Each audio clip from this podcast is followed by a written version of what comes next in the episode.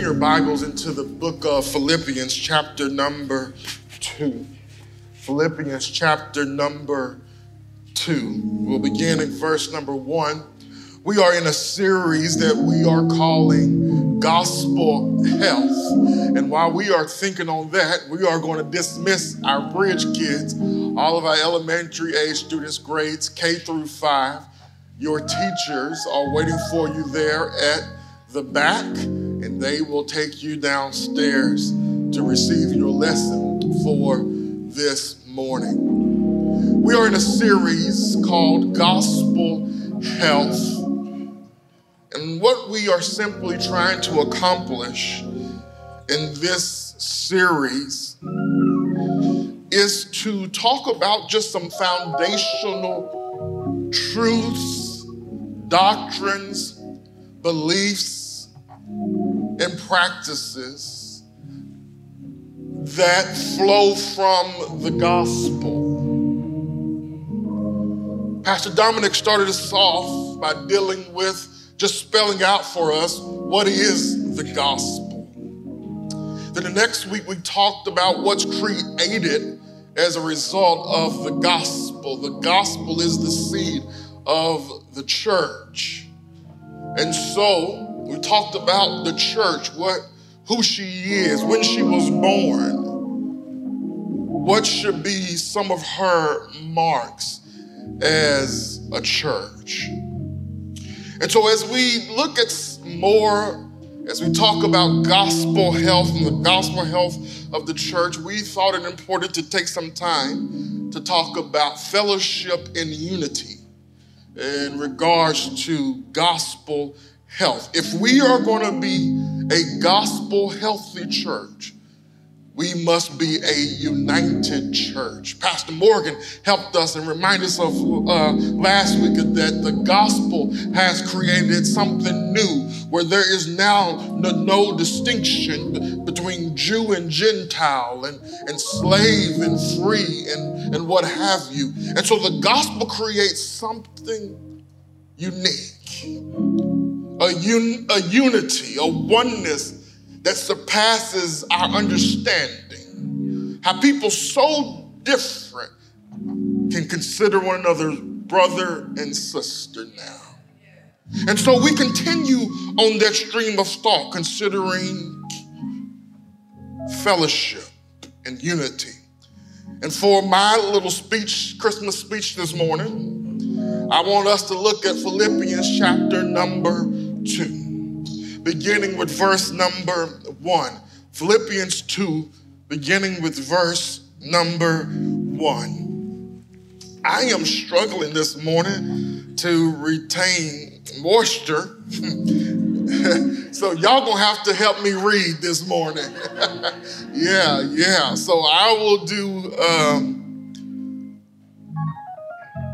verses one through four, and then I'm gonna let y'all read five through 11. Let us stand in honor and reverence to God's holy word. I'll read through verse number four, and then you will read verses five through 11.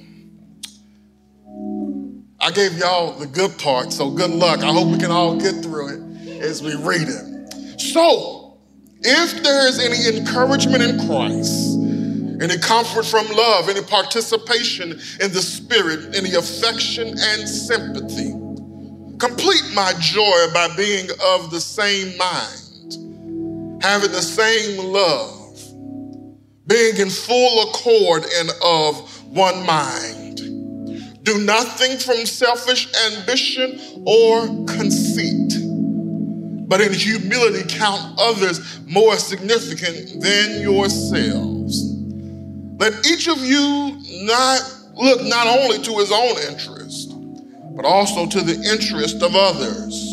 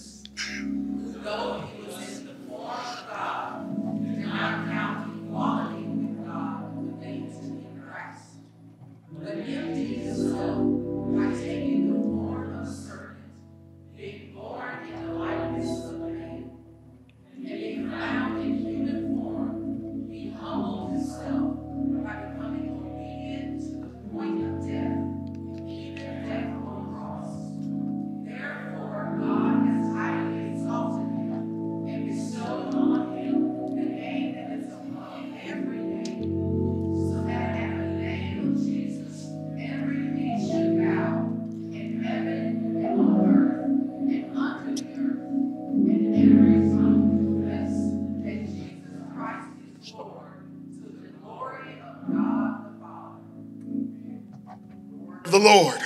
Thanks be to God. You may be seated.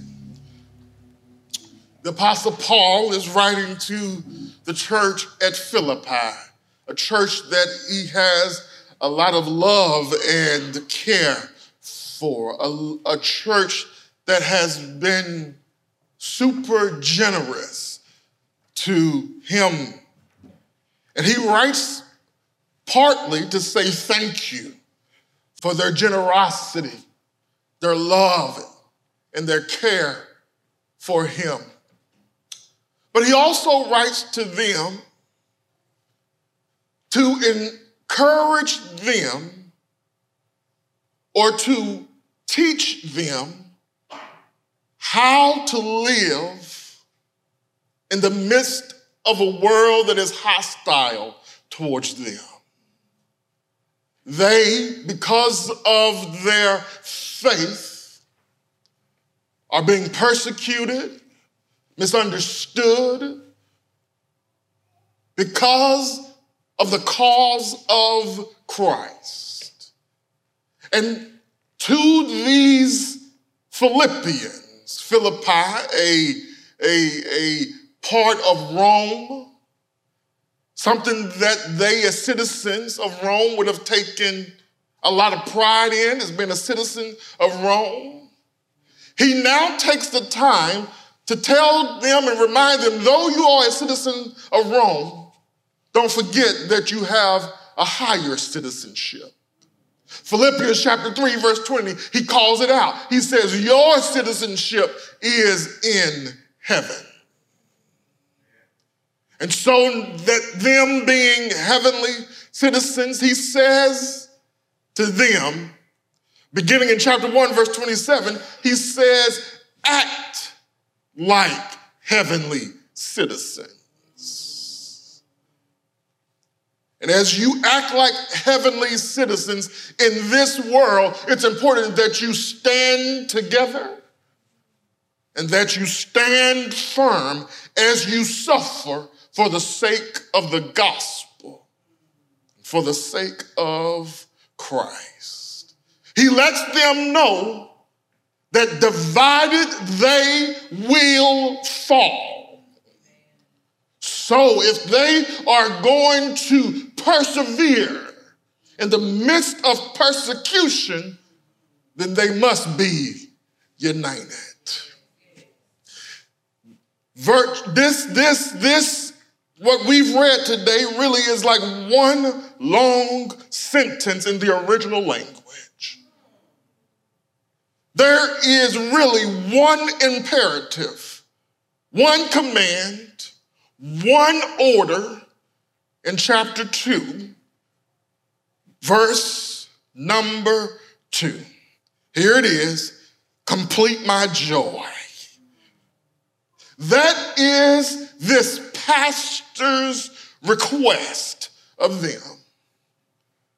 Let's say that maybe this is every pastor's Christmas wish. Make my joy full by being of the same mind, having the same love, being of one mind. That, that's, that's, that's the title of the message, a pastor's Christmas wish that we would be together, united. That's the petition here in Philippians chapter 2. The pastor's plea, his appeal to them, is to make me full of joy by being together, by being united. What does that look like practically, though, Pastor? It, it, it, I, I, hear you. I, I, I know you want us to be united, but what? Tell me what I can actually do to keep unity in the body.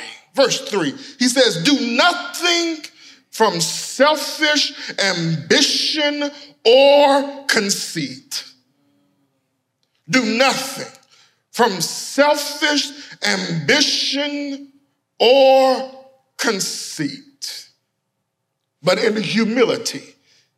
Ooh, this, this ain't Christmas right here. Count others more significant than yourself. To, to, to be a gospel healthy church, to be a gospel centered, fully devoted follower of Christ is to be others focused. And when we focus on others, then we will do nothing from selfish ambition or conceit. Selfish ambition, what is that, Pastor? It is to pursue something for your own benefit. Selfish ambition does not consider the cost or the effect something or that we do or say will have on others. To do something from selfish ambition or conceit is to be self centered. And as we consider, even in this Christmas season, we have to ask ourselves are our activities motivated by selfish ambition or conceit? Well, matter of fact, let, let me bring it even closer to home.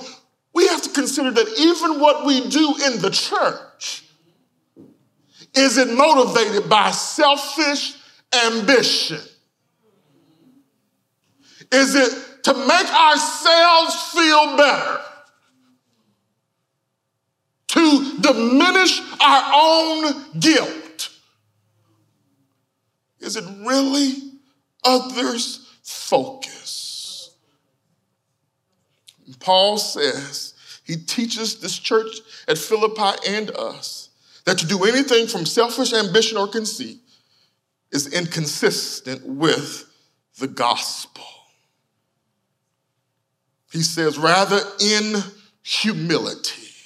It is to, to, to have a, a lower way of thinking of oneself. Not, not, not to think, think low of oneself, but to bring her down to a right view of one's self. He says in humility, we ought to consider, consider others more significant than our own selves.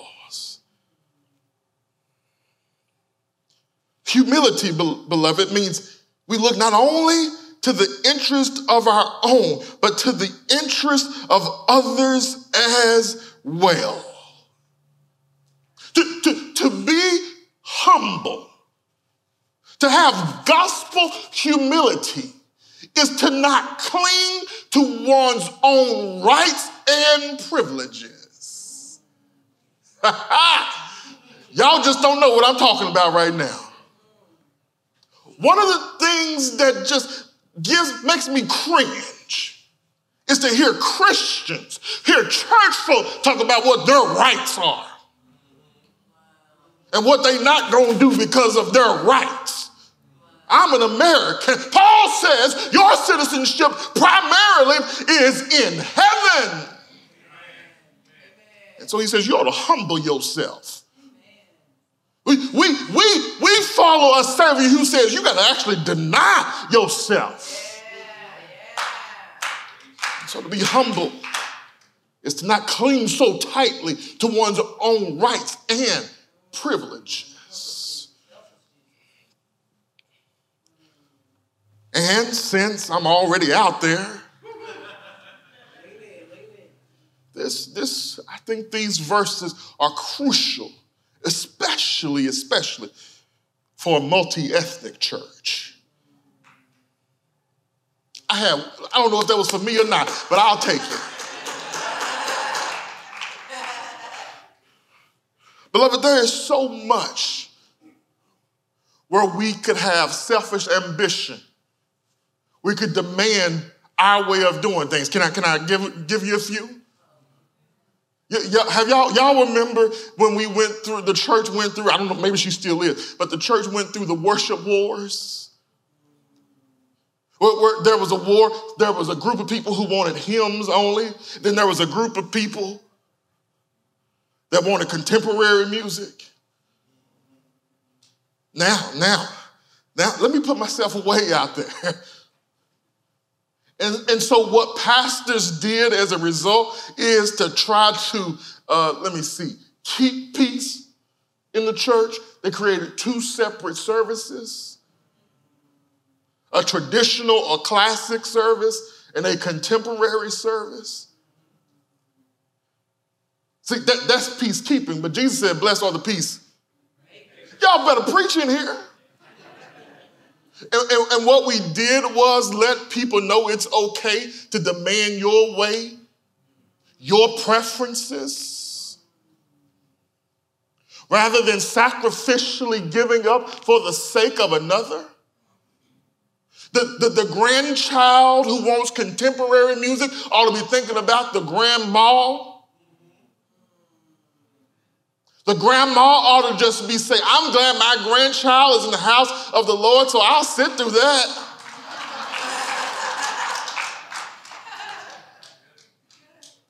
in a multi-ethnic church, you, you, we, we, in, in this multi-ethnic church, you, you'll sh- show up on a Sunday morning and talk about Jesus. Oh, what a wonderful child. And y'all like, what is this? What are we singing? and then you'll get a throwback like, uh, oh, come all ye faithful. And then in a few minutes, we'll start singing something like, What a beautiful name it is. Those don't share the same uh, music stations, by the way.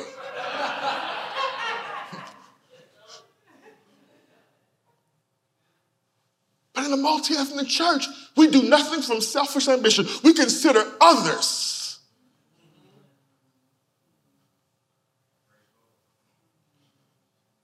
There's ethnic differences, political differences, all, all here this morning.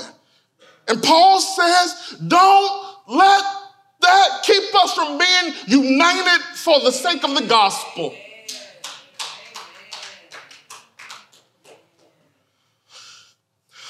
To preserve unity, we must humbly consider the interest of others. How, how, how in the world can you show me what that looks like, Pastor? Uh, can you break it down just a little bit more? You, you've got a little more practical, which is hard for this abstract guy. Can, can you make it a little more practical? Can you give me an example of what this humility looks like? Somebody who didn't seek selfish ambition but consider others more significant than themselves. Can you give me an example of that? No, no, no. Paul wants to do that for you. Look at verse 5. He says, Have this mind among yourselves. He, he says, Have this attitude, this way of thinking, which is yours in Christ Jesus, who, though he was in the form of God, did not count equality with God a thing to be grasped. Though he was God, he didn't use all his divinity for his own advantage.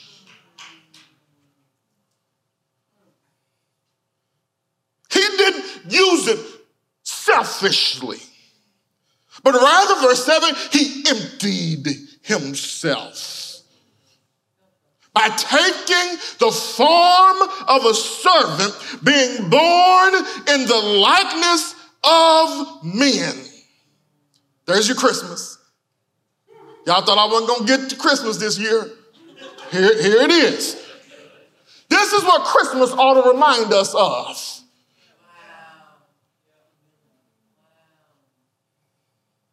We've been hoodwinked and bamboozled in the church by the culture to think a certain way about Christmas. But what Paul here reminds us in Philippians chapter 2 is that when you think about the baby in a manger, you ought to be thinking about humility. You ought to be thinking about others. And by the way, what he's talking about here, when he's talking about thinking of others, this is not just your babies. Because see, some of y'all are gonna try to get out of this by saying, well, I bought gifts for my babies. That's not what Paul is talking about here. Because what Paul is about to say is don't forget, not only, when we talk about Jesus as our example, not only are we going to talk about the incarnation, God becoming man, but we also going to talk about the crucifixion. God for man.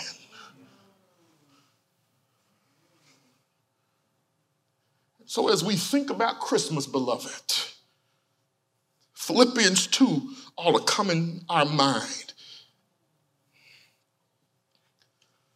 Saying this is about others. God. Yeah, look, look what Paul says, verse 7. He says, He emptied himself by taking on the form of a servant. That, that's a really nice term when they say servant. The, the, the word really probably should be slave. Beloved, the King of Kings became a slave. Man, I wish I could help y'all see this. The king became a slave. He emptied himself and was born in the likeness of man. And I've told y'all before, this is this. No, often we call this the humiliation of Christ. He who is pure, now having to lay with dirty, dingy animals. He who is pure, being surrounded by the smell of manure. Poop the King of Kings, the Lord of Lords, the creator of the heavens and the earth, says, I'm gonna come a little bitty baby. He took on the limitations of mankind. He who is all knowing, all powerful, all seeing.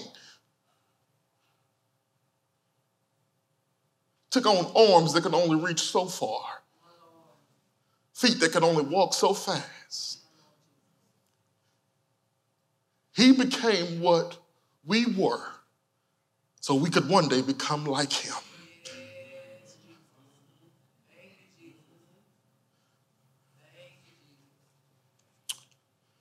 Took on the likeness of men and was found in human form. He humbled himself by becoming obedient to the point of death even death on a cross. Jesus took on the lowly stature, nature, and position of a man for the sake of others. He died not for his own benefit, but for the benefit of others. He considered your interest and my interest. And Paul says he became obedient even unto death, death on the cross. Well, but if we're celebrating Christmas, why are you talking about death, Reverend? Because the, the, Matthew said, His name shall be called Jesus, for he will save his people from his sins. His destiny in being born was to die. Why does Paul emphasize this even death on the cross? This is emphatic. This, this would have been startling for a Roman citizen. Death on a cross was not a heroic death or a noble death. Death on a cross was shameful and disgraceful. The cross displayed the lowest depths of human depravity and cruelty. It was the most brutal form of torture and execution. Roman law reserved the cross for the worst of criminals and the most violent insurrectionists. Cicero called death on a cross a most cruel and disgusting punishment. It was said the cross is the worst extreme of tortures inflicted upon slaves. To bind a Roman citizen is a crime. To flog him is an abomination. To slay him is almost an act of murder. To crucify him is what? There is no fitting word that can possibly describe so horrible a deed. And this is gospel humility. Christ died that death. This, beloved, is what humility looks like. So then, is that really worth it? Pastor? Well, let's keep reading. Worship team, you can come back. Therefore, God has highly exalted him and bestowed on him the name that is above every name, so that at the name of Jesus every knee shall bow in heaven and on earth and under the earth, and every tongue confess that Jesus Christ is Lord to the glory of God the Father. The cross is the path to glory.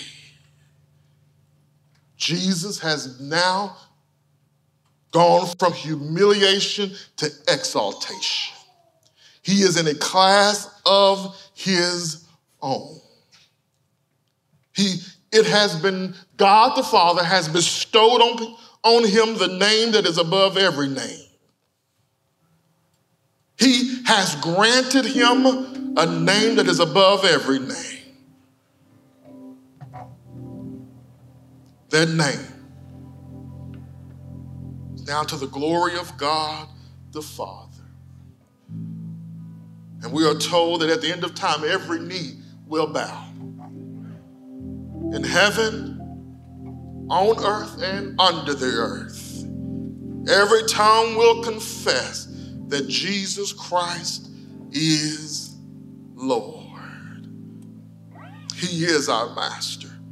He is our ruler. He is our Lord. So then, how do we respond? We've sang it this morning. We respond in adoration. We worship Him. Every knee bow. That's what Christmas ought to be about for believers. Worship.